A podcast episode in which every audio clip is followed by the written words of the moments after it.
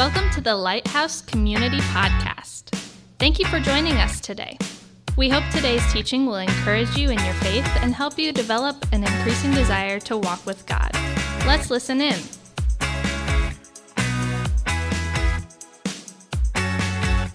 Hey, good morning. hey, I'd like for you to think for just a second about uh, about your identity. Uh, think about your identity, what it is. Uh, I actually, you might even think when you, as you think about it, you might think about uh, identity theft. I actually talked to somebody this morning who had left their wallet in a shopping cart. Uh, and left the store. And fortunately, somebody turned it in, and some a kind person did that. But you know, you, we sometimes think about having our identity stolen, things like that. Uh, but if somebody had, to, if you had to explain to somebody who you are, you had to, uh, like, if you had to explain uh, your identity to somebody, you know, what would you say? You know, a lot of times the, there are immediate responses that come into our mind. We think of our name, uh, where we're from. Um, we, we think of things that will help people understand who we are. So, like, I might tell you, well, I'm a member of this church, or uh, um, I have my, I'm uh, Josie and Emma's dad, or I'm, I'm, uh, I'm Bill and Linda's son, or I might say all those things. I might say, uh, yeah, I might tell you what I do for a living, or something like that. So, there are all those normal responses that come come with that. But uh, the question of, of my identity is it's actually really uh, more complex than that. You know, uh, all of those things are, are things about me, but it's not necessarily exactly who I am. Our identity, uh, it's more than that. It's deeper than that. It's, uh, it's, it's more than what's on our driver's license, and it's more uh, than what's our bank account number is. It's, it's, our identity is the core of who we are and it, it drives every aspect of, of how we think and what we do. So, with that said, I want to say good morning. My name is Matt Smith, and if, I guess that's not my identity, it's just my name, right? Uh, I'm one of the pastors here, but I want to say welcome. Uh, whether you're joining us online or you're here in person, I'm really, really glad you joined us this morning. Um, we are uh, continuing our series in John, uh, as, as uh, Jenny told you. For the last two weeks, we've been digging into the first chapter and uh, John's gospel begins differently than what we might expect. Uh, we might expect when we think of Christmas. You know, when we think of Christmas, a lot of times we're thinking about the birth of Christ. And so Matthew and Luke make this. Uh, uh, they start their account of of Jesus' life uh, in generally the same place with a, a genealogy. Right? They tell you uh, what Jesus' identity is based on who his ancestors were right? And so they start there. John, however, he jumps in and he starts, uh, he starts his account of the life of Christ uh, in a different way, but with a genealogy that's just a different type of genealogy. One that starts, it actually starts before time, and, uh, and it points clearly to the fact that Jesus is God. Um, both, so both of these things, both these genealogies are actually both good and right because Jesus was fully man and at the same time is fully God. So uh, John cuts right to the chase and highlights Jesus as God and as creator. Now, this is incredibly important. How you receive that piece of information, what you think about that, gives uh, it, it, it, affects how you're going to read and understand God's word. Um, if Jesus is God and creator, it gives incredible weight and meaning to everything that he said. How you receive that truth will uh, ultimately affect what you do with this man named Jesus, right? So, the last two weeks, we've been looking at God as uh, we, we looked at God as creator, uh, and then we looked at him as God who reveals himself to us. And this week, we're looking at Jesus as Savior. so, just so you know, this is the central theme of the entire Bible. This is what all of Scripture is about. All of it is pointing to Jesus and how God is saving the world through him. Everything in Scripture points to that fact from the beginning to the end. And in fact, it's why we're here today, and it's the whole reason we celebrate Jesus' birth. So, um, as Jenny said, we're going to be in John chapter 1. And uh, before we read through this, we're going to read through this together in just a second, but before we do, let's, let's pray. Father, I thank you that you not only uh, created us and that you're God and that you reveal yourself to us, but I thank you that you are the one who saves us. And so, Lord, I just pray that you would reveal yourself to us through your word today, that we would know who you are and what your identity is based on, on you being Savior. God, I just pray that you would open our eyes to the truth that you'd have us see, see today. And uh, we pray this in Jesus' name. Amen. Okay, I'm going to read this for you. Uh, it's going to be on the screen behind me. You can follow along in your Bible or on your phone there. But uh, let's, let's read in John chapter 1. Uh, we're going to start in verse 10. It says, He came into the very world he created, but the world didn't recognize him. He came to his own people, and even they rejected him. But to all who believed him, he gave the right to become children of God. They are reborn, not with a physical birth resulting from human passion or plan, but a birth that comes from God. The next day, John saw Jesus coming toward him and said, Look, the Lamb of God who takes away the sin of the world. so, in case you missed the first two weeks of, this series, uh, Larry and Fritz both uh, spoke to the fact that Jesus is God and Creator. Uh, if you missed this, if you missed those messages, I would, I would strongly encourage go back and listen to those. Those are online. Uh, there's some really good foundational truth there. Um, and, and it's important because where we're starting at today, we're starting from that understanding, that understanding of Jesus as God and as creator. Um, so there's some really important truths to recognize and pull out of this passage. And the first one, the first one is this that Jesus, who is God, who's the one who created everything, he came into the world that he created and to the people that he created, and everyone missed him. Now, I don't mean they missed him like he was gone and they missed him while he was gone. I mean they missed him like they didn't see him. It was like swinging a miss. They didn't, they, they didn't get it. Um, so if you look at verses 10 and 11, it says, He came into the very world He created, but the world didn't recognize Him. He came to His own people, even they rejected Him. So this isn't just repetition. This isn't just uh, John repeating the same thing. John's talking about two really specific groups of people here. Uh, when John says his own people, he's talking about the Jewish people. He's talking about uh, them as they would have understood themselves as God's chosen people. And when he says the world, he's talking about everyone else, right? So, the, and so this is actually how the Jews would have understood those two groups at that time.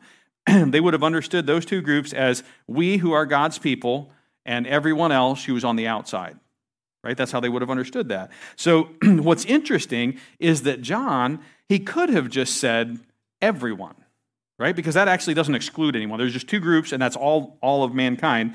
Uh, he doesn't exclude anyone by saying everyone, but what he does instead is he has great intention in how he points to both of these groups. Both of these groups miss the fact that their God and Creator had entered their world in search of them. So, what John's saying about these two groups of people is that they both missed Jesus. the people with the true religion and the people with uh, other religions and no religion all missed him. The people on the outside, the people far from God, didn't recognize Jesus for who he was. But the people on the inside, his own people who should have known him, didn't accept him for who he was.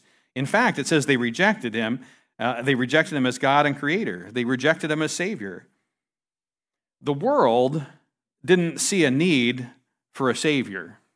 And for the Jews, Jesus didn't fit their view of a Savior that they wanted. They hoped for somebody who would overthrow Roman oppression, uh, not for someone who would tell them they were sinful and in need of saving, not for someone who was going to point out their weakness and their need. They did not see themselves as lost, and yet that ex- that's exactly what Jesus is pointing to their lost condition, their sin, their need to repent. so, what God is saying through verses 10 and 11 is that no one is left out. Nobody's left out of this. Everyone has missed it, even though they don't see themselves as lost. That's exactly what they are. So this is not the only place in Scripture that God points this out. Actually, God makes this that, fact really, really clear throughout the Bible, but probably no place more clear than, than how Paul says it in Romans chapter 3. Paul says this, he says, uh, he says, as the scriptures say, no one is righteous, not even one. No one is truly wise. No one is seeking God. All have turned away. All have become useless. No one does good not a single one. They don't know where to find peace. They have no fear of God at all. everyone has sinned and we all fall short of God's glorious standard.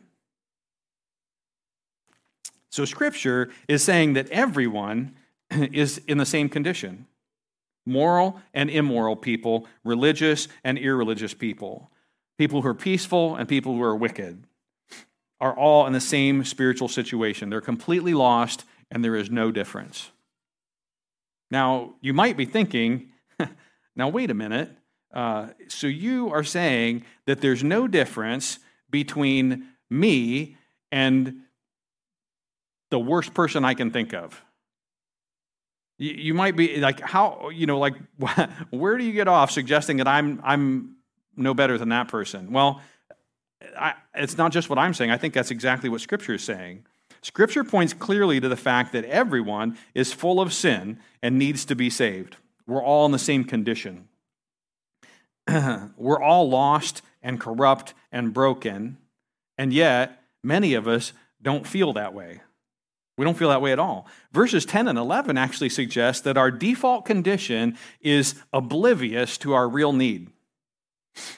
So when John the Baptist says in verse 29, Behold the Lamb of God who takes away the sin of the world, there may be people hearing it that think he's talking about somebody else, uh, some other group of people who are sinful, you know, uh, people who need forgiveness, like bad people, not people like me, right?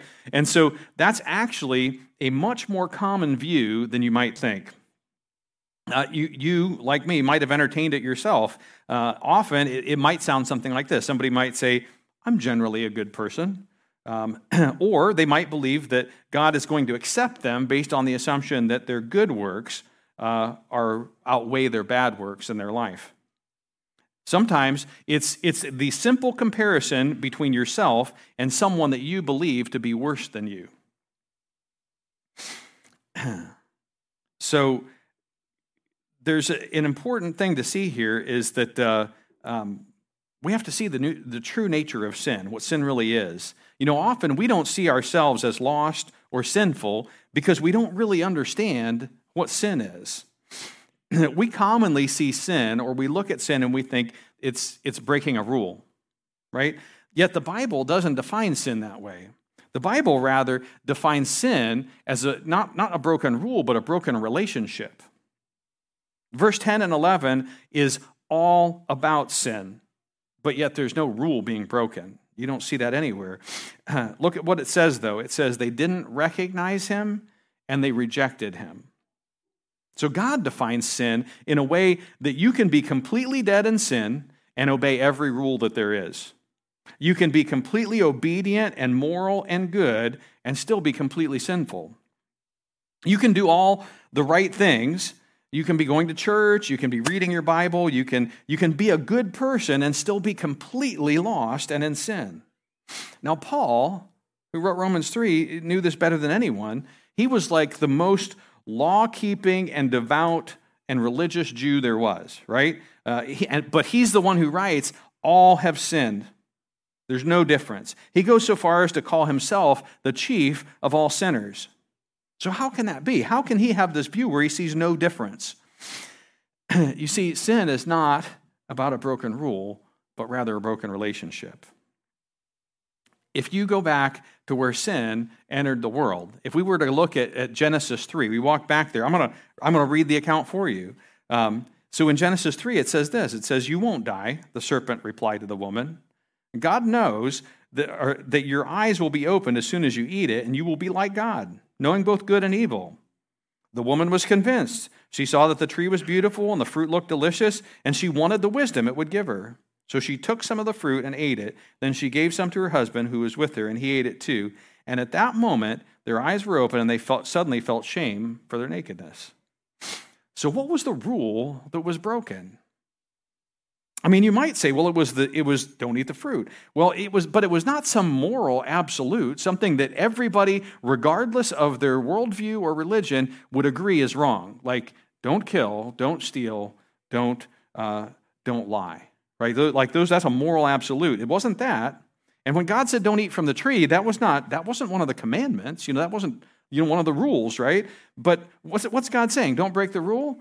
No, God's not saying don't break the rule. He's saying do this one thing because I'm God. You see, sin didn't happen when they ate the fruit. Sin happened when they asked the question, should we obey? You know, it was assuming that they had the authority to make, make that decision in the first place. It happened when they decided to act independent from God. Sin is assuming God's place. You know, it's elevating yourself to this place of ultimate authority. It's what it is, is it's substituting yourself for God. It's taking God off the throne and placing yourself there.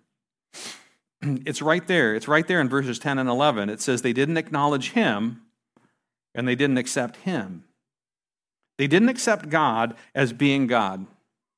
They had uh, they'd replaced him. Both the world and his own people had substituted themselves for God. They were their own authority.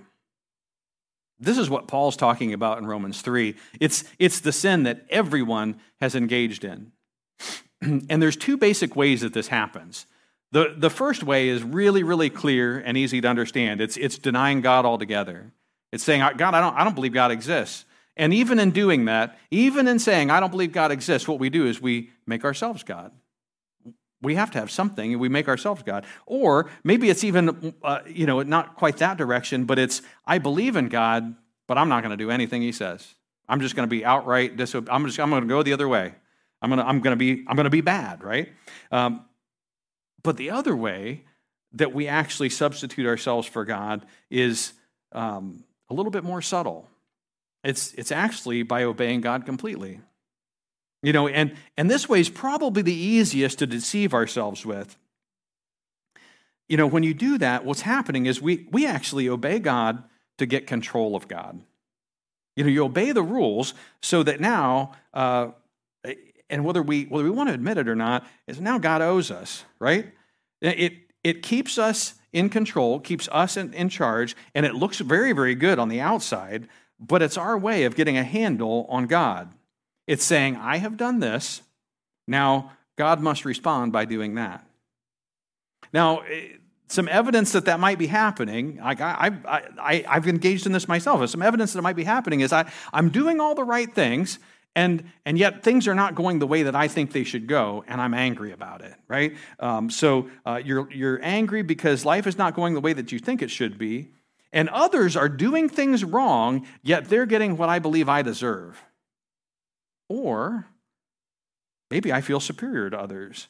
You know, though, you're, though I'm full of sin, I look down my nose at somebody else and say, uh, I think that they're worse than I am. And I, I, it's easy for me to go there, right? And so, comparison, what comparison does is it actually always places you in the position of God. You make your own works the justification for your goodness. Essentially, you make yourself your own Savior and Lord. You know, this was the reason that the people on the inside rejected Jesus. They were doing all the right things, but they were doing them for all the wrong reasons. they were doing them to get control of God. Sin is not breaking the rules, sin is substituting yourself for God. Everything you do good and bad outside of relationship with God is substituting yourself as Savior. It's, it's an identity that's misplaced. It's an identity that's actually based on us being God. So everything I do under that identity really is an attempt to save myself or to, to make myself more valuable or to give myself worth. Uh, living under that identity, everything hinges on me being perfect. Ultimately, to sub, when you substitute yourself for God, you actually are responsible for saving yourself. You've got to see, everyone has done this. Every one of us has substituted ourselves for God, either by doing bad or by doing good. We're all under the penalty of it. The moral and the immoral, the religious and the irreligious, we are all the same, and there's no difference. You see, until you can understand what sin is, you can never really find joy in a Savior because you don't think that you need one. Now, this is the problem. The problem is that we've substituted ourselves for God. So while the, while the first truth here is the problem, The second truth from this passage is the remedy. So if you look at verses 12 and 13, it says this it says, But to all who believed him and accepted him, he gave the right to become children of God. They are reborn, not with a physical birth resulting from human passion or plan, but a birth that comes from God. now, there's a lot there, and I want to dig into that. But it says, But to all who believed and accepted him. what does that mean? Well, based on our understanding of sin, it means accepting God as God. But how do you do that? I mean, clearly, none of us have been able to accomplish that on our own. So, how do you do it? How do you believe and accept? so, this truth is tied to a uh, kind of a mysterious statement there in verse 13 uh, that says they are reborn. Uh, other translations say they are born again.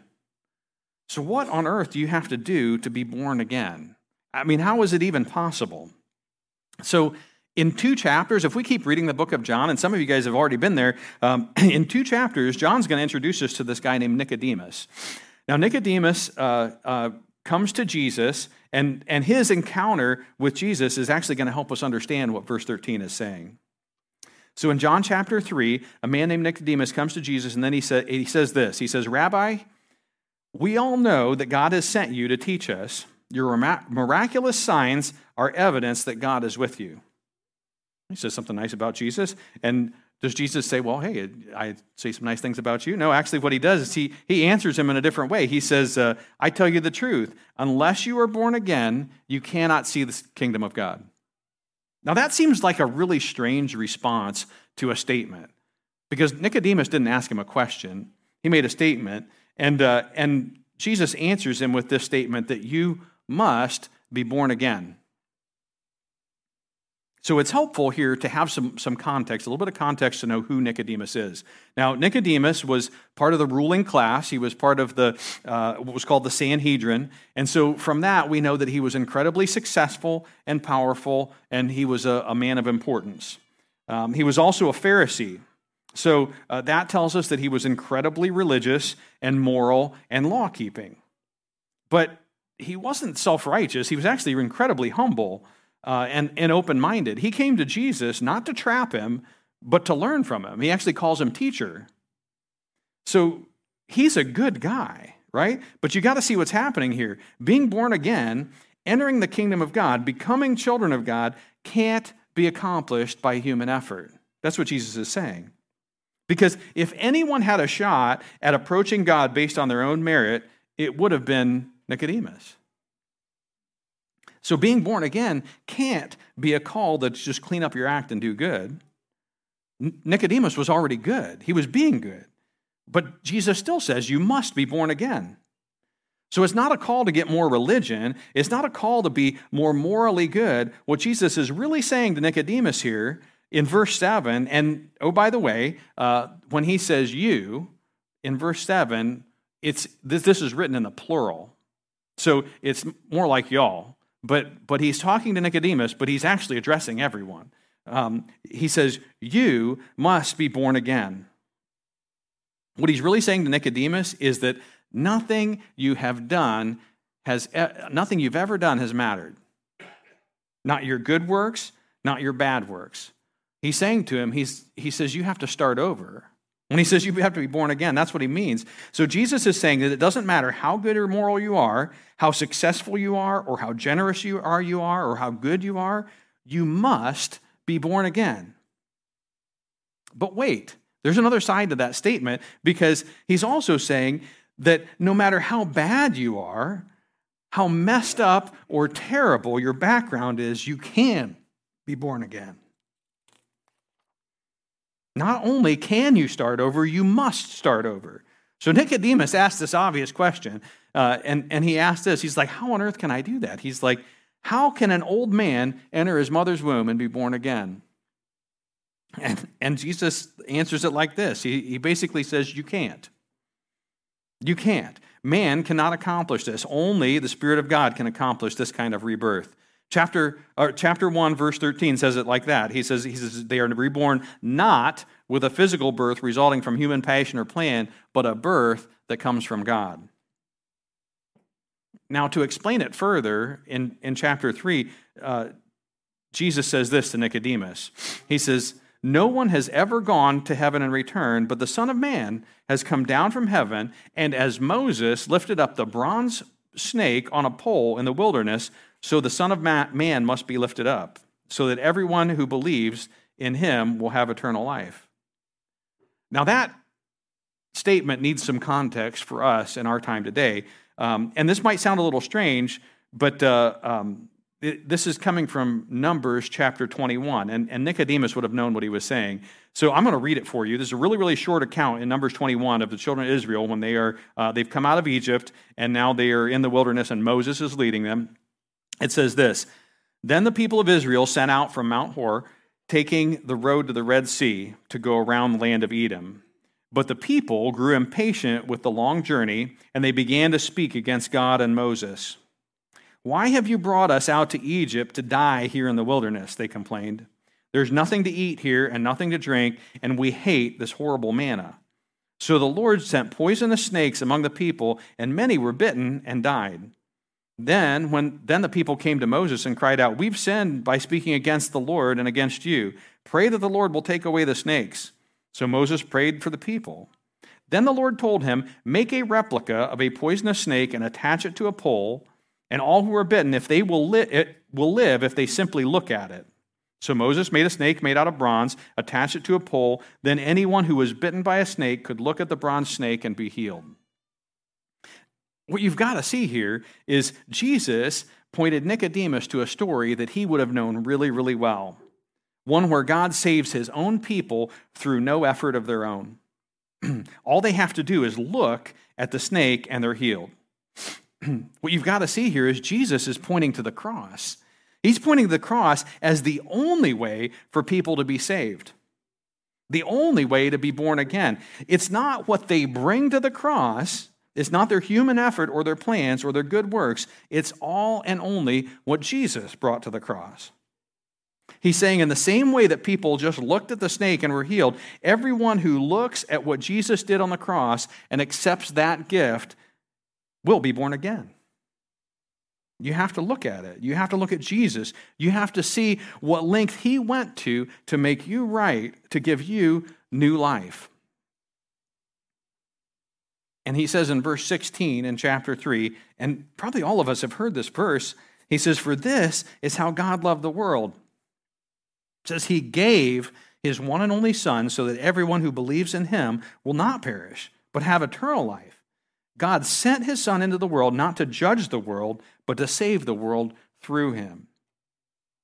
You know, we've looked at Jesus as creator and as revealer, and now we're, we're seeing him as savior. The truth that matters the most here is that God sent his Son to the world not to judge the world, but to save us through him. On the cross, Jesus took the punishment for our sin. He paid our penalty for us. He took away our sin, and re- in return, He offered us His perfect righteousness so that we could have new life.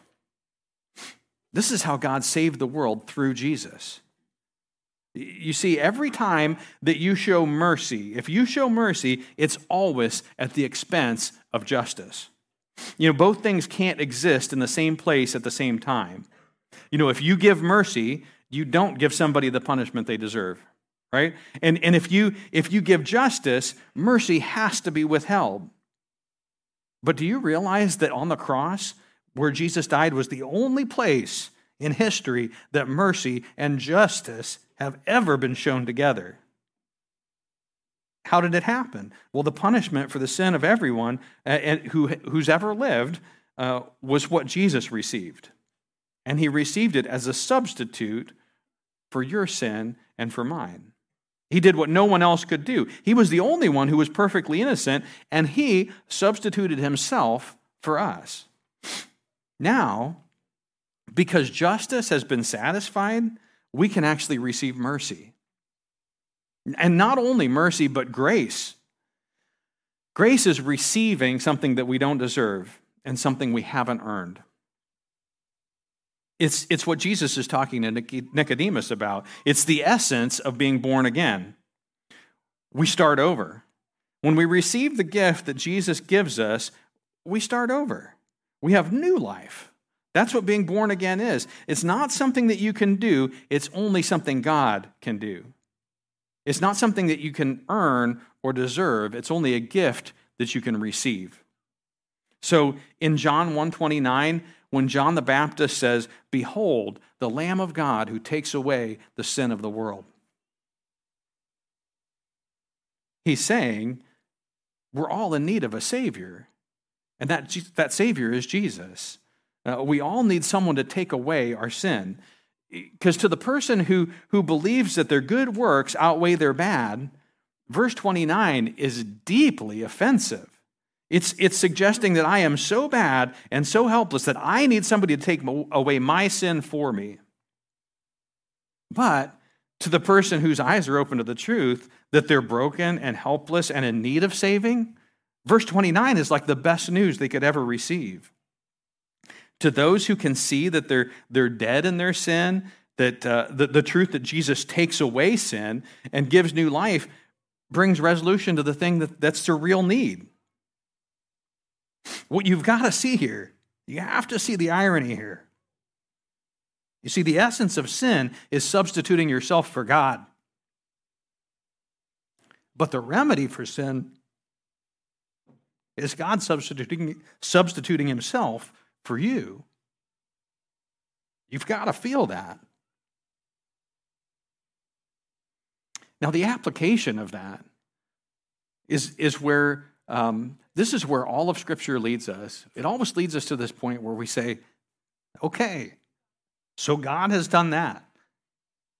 I see that I've been substituting myself for God, and I see that He's substituted Himself for me. So, what do I do? Like, what do I do? Where do I go from here? And that's the question Scripture always leads us to. Based on this truth, what do I do now? Well, there's two really, really key pieces of application here uh, that, that's point, that everyone's pointed to. Uh, verse 12 says this it says, To all who believed and accepted him, he gave the right to become children of God. So, what does it mean to believe and accept? You know, if, if being born again is all the work of God, what's my role? Well, uh, Jesus tells Nicodemus that he's, he must be born again. What he's saying is, he's saying nothing you have ever done has mattered and that you have to start over. Well, to Nicodemus, it probably seemed like all the things that he had done mattered, right? this is the same thing that uh, Matthew 4:17 points to. It says, it says this, it says, from, t- from that time on, Jesus began to preach, repent, for the kingdom of heaven has come near. So what's the application here? It's repentance right? And so repentance is part of the active role that we have in believing and accepting. Now, repentance literally means to turn or to return. It means to turn away from something and go towards something. And every time that it's mentioned in Scripture, it's referring to turning away from sin and returning to God. So, this word repentance, this might be a new word to you, um, or it might be something that you've heard your whole life. But for most of us, when we hear the word repent, we think that it simply means to ask God's forgiveness for what I've done wrong. and while that's certainly part of repentance, uh, it's an incomplete view. Here's where most people get tripped up or confused. There's a common misconception, misconception is that repentance is to ask God's forgiveness for what I've done wrong, and then I promise to live for Him. Now, here's the problem with that view. When I do that, essentially, I'm saying, God, forgive me for what I've done in the past, but now I'm going to live for you and be good. To be born again, though, says to God, what you're saying to God is, You've done it all. I've done nothing. I'm saved only by your grace. Now, grace, you got to understand, is God's unmerited favor. It's undeserved and unearned, uh, and maybe even better said, it can't be earned. I heard someone say it like this uh, Here's what's so hard about repenting, or what's, what's so hard about being born again, is that all you need is nothing, but most people don't have it. So you can't bring something with you, right? To be born again, you have to leave it all on the table. So if I say, God forgive me, now I promise to be good, I'm still bringing something with me. You have to come with nothing. That's what he was saying to Nicodemus when he said you have to start over. You must be born again. So the problem with that thinking is I've kind of missed the point. I've missed the fact that I couldn't be good enough to save myself, but now somehow I think that I'm going to be good enough to keep myself in God's favor. I forget that when Jesus substituted himself for me, that I became a child of God. Jesus gave me all of his rights and access to the Father. If you can't earn being a child, you're just born into it. You were born again, not by your plans or effort. No child has ever been born by their own plans or effort. Um, when you were born again, you were born again into a new family, and that's God's family. And you actually were born into his family as God's favorite child. The fact that you don't deserve it is exactly what makes it valuable. It's, it's the thing that causes you to love him. So if I'm asking forgiveness for my past and now promising to be good, I'm actually just climbing right back on the throne. I might be trusting God to forgive me, but I'm depending on my good works to merit God's favor. Now, you might be there yourself and not even know it.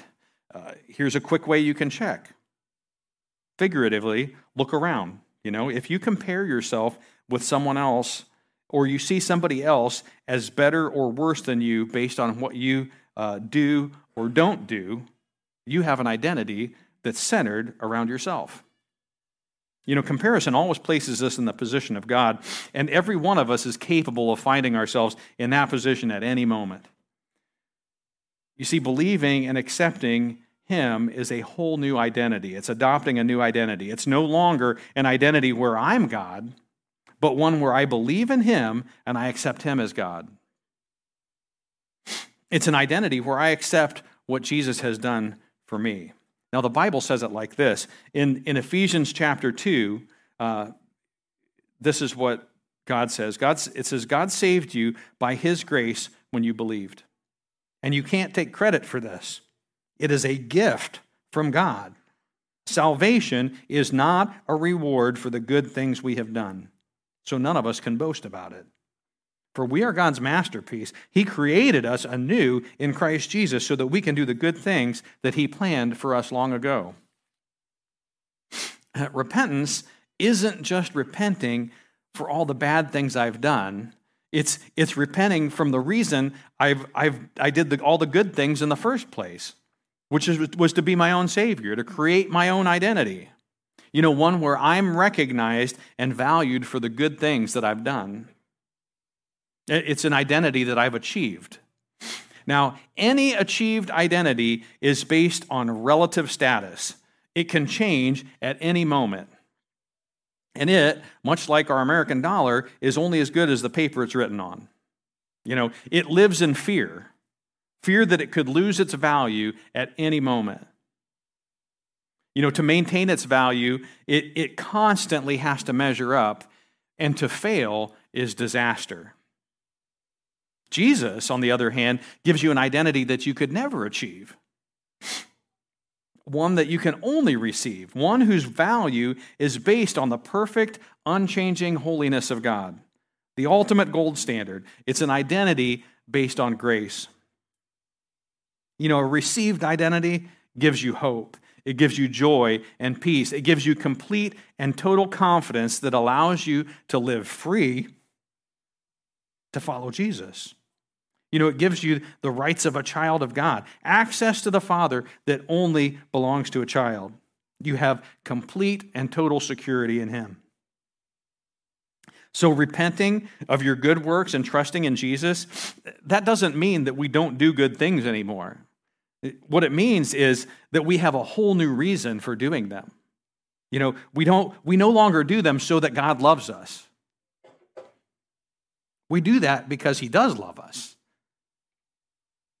So the first piece of application here is repentance, but it is tied inseparably, it's the two sides to a coin, inseparably to the second one, which is dependence. Dependence is resting in God's grace. It's resting in the fact that God has done it all and clinging to that. Not, not just once, but daily. I mean, like day by day, moment by moment, depending on God's grace as my identity. You know, for the person who accepts this new identity, their life becomes, becomes one of constant repentance. That's, that's what it looks like to follow Jesus. It's constantly turning away from an identity where I am God and returning to my real identity where I'm a child of God. People who are born again see everything differently. This change of identity brings with it a whole new way of thinking, and God's continually changing that thinking, renewing that thinking. Because of my sin, I'm dependent on God. You know, because of His grace, I'm saved. Nothing I, can, I did and nothing I can do can save me. Only Jesus can, and He has. I can't depend on anything else. So, this issue of identity is critical to depending on God's grace. A good illustration of the importance of this new identity is to look at, at the Apostle Peter.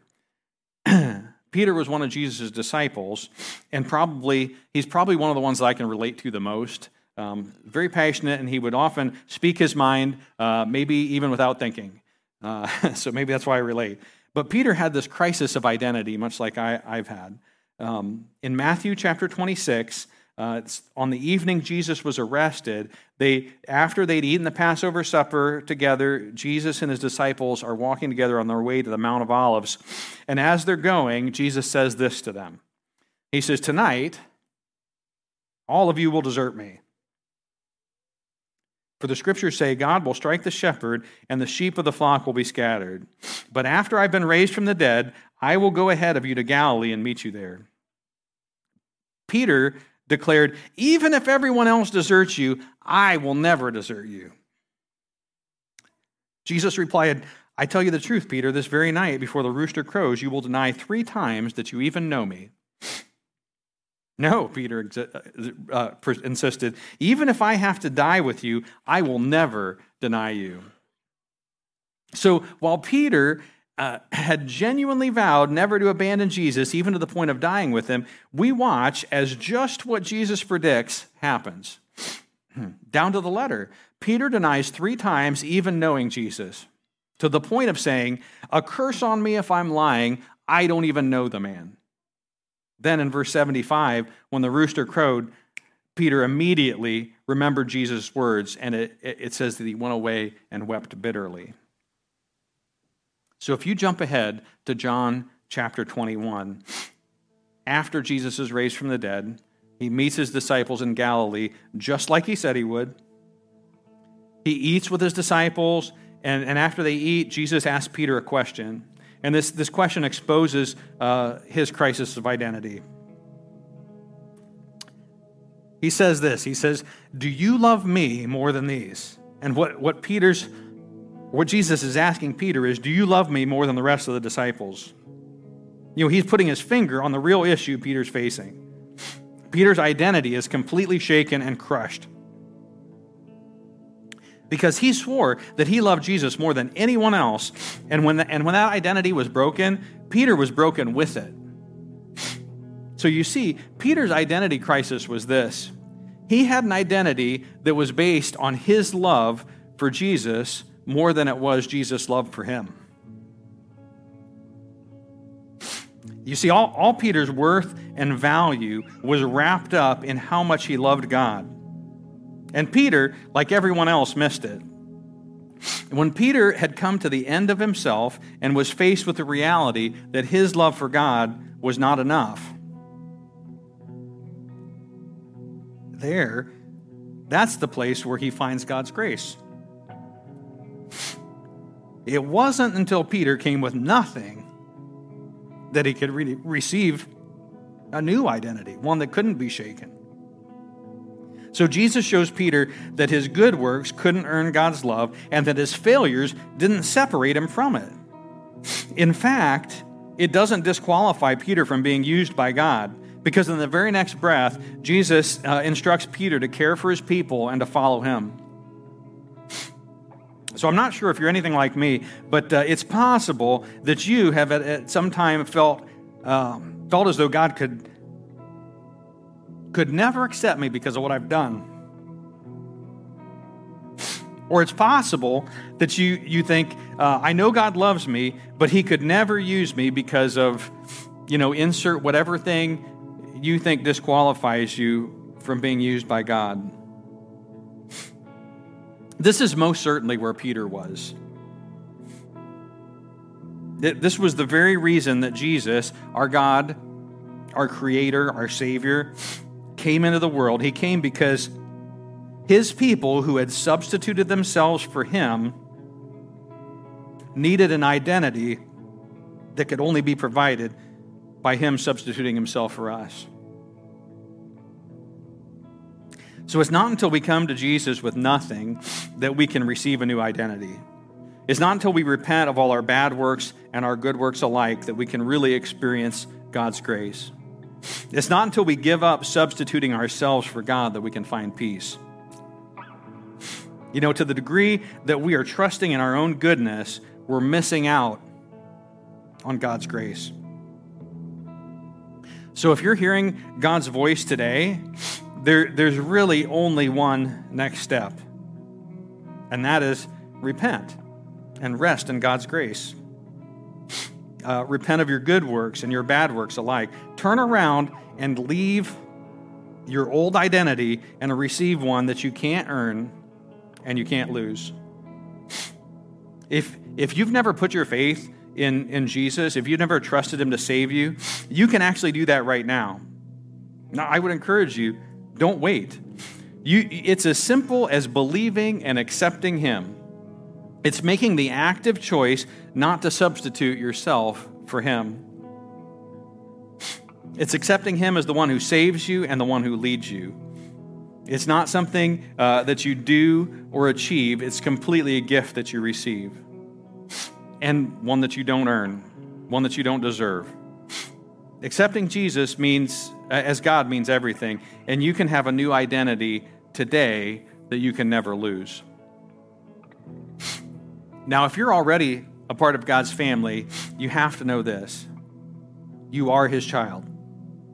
God has saved you. He loves you and approves of you, not because of anything you've done, but, but, but completely based on what Jesus has done. And it's also likely that you're still hearing God's call to repent. It's possible that God's opening your eyes to ways that you are right now substituting yourself for Him. First, I want to say that's normal. Not only is it completely normal, but it's evidence that you belong to Him. The Christian life is one of constant repentance. The fact that there's a battle between your sinful nature and your new identity shows that you've been born again. That's, that's what it looks like to follow Jesus. Jesus invites us to follow him. That means depending on him not only as our forgiver, but our leader. It looks like choosing to accept Him as God rather than ourselves, moment by moment. So when God opens your eyes uh, to ways that you're trying to be Him, say yes. Say yes to His leadership and no to your own. You turn around and you come back to Him with joy in your heart. Understand, everyone fails at this. We all constantly need God's grace and forgiveness. There will never be a moment where you don't need Jesus. When you hear God's call to repentance, understand that you come with empty hands. Because Jesus says you must be born again. It's not because of what you do, it's, not be, it's, it's because of what He's done. Uh, he loved you so much that He died for you, and now with joy in your heart, you can actually say yes to Him. We're going to take a minute here and, and pray, but I want to I want to offer you the chance. Let's all let's all close our eyes and bow our head, and uh, we're going to ask God this one question: God, what are you saying to me today? Now, now let's just listen.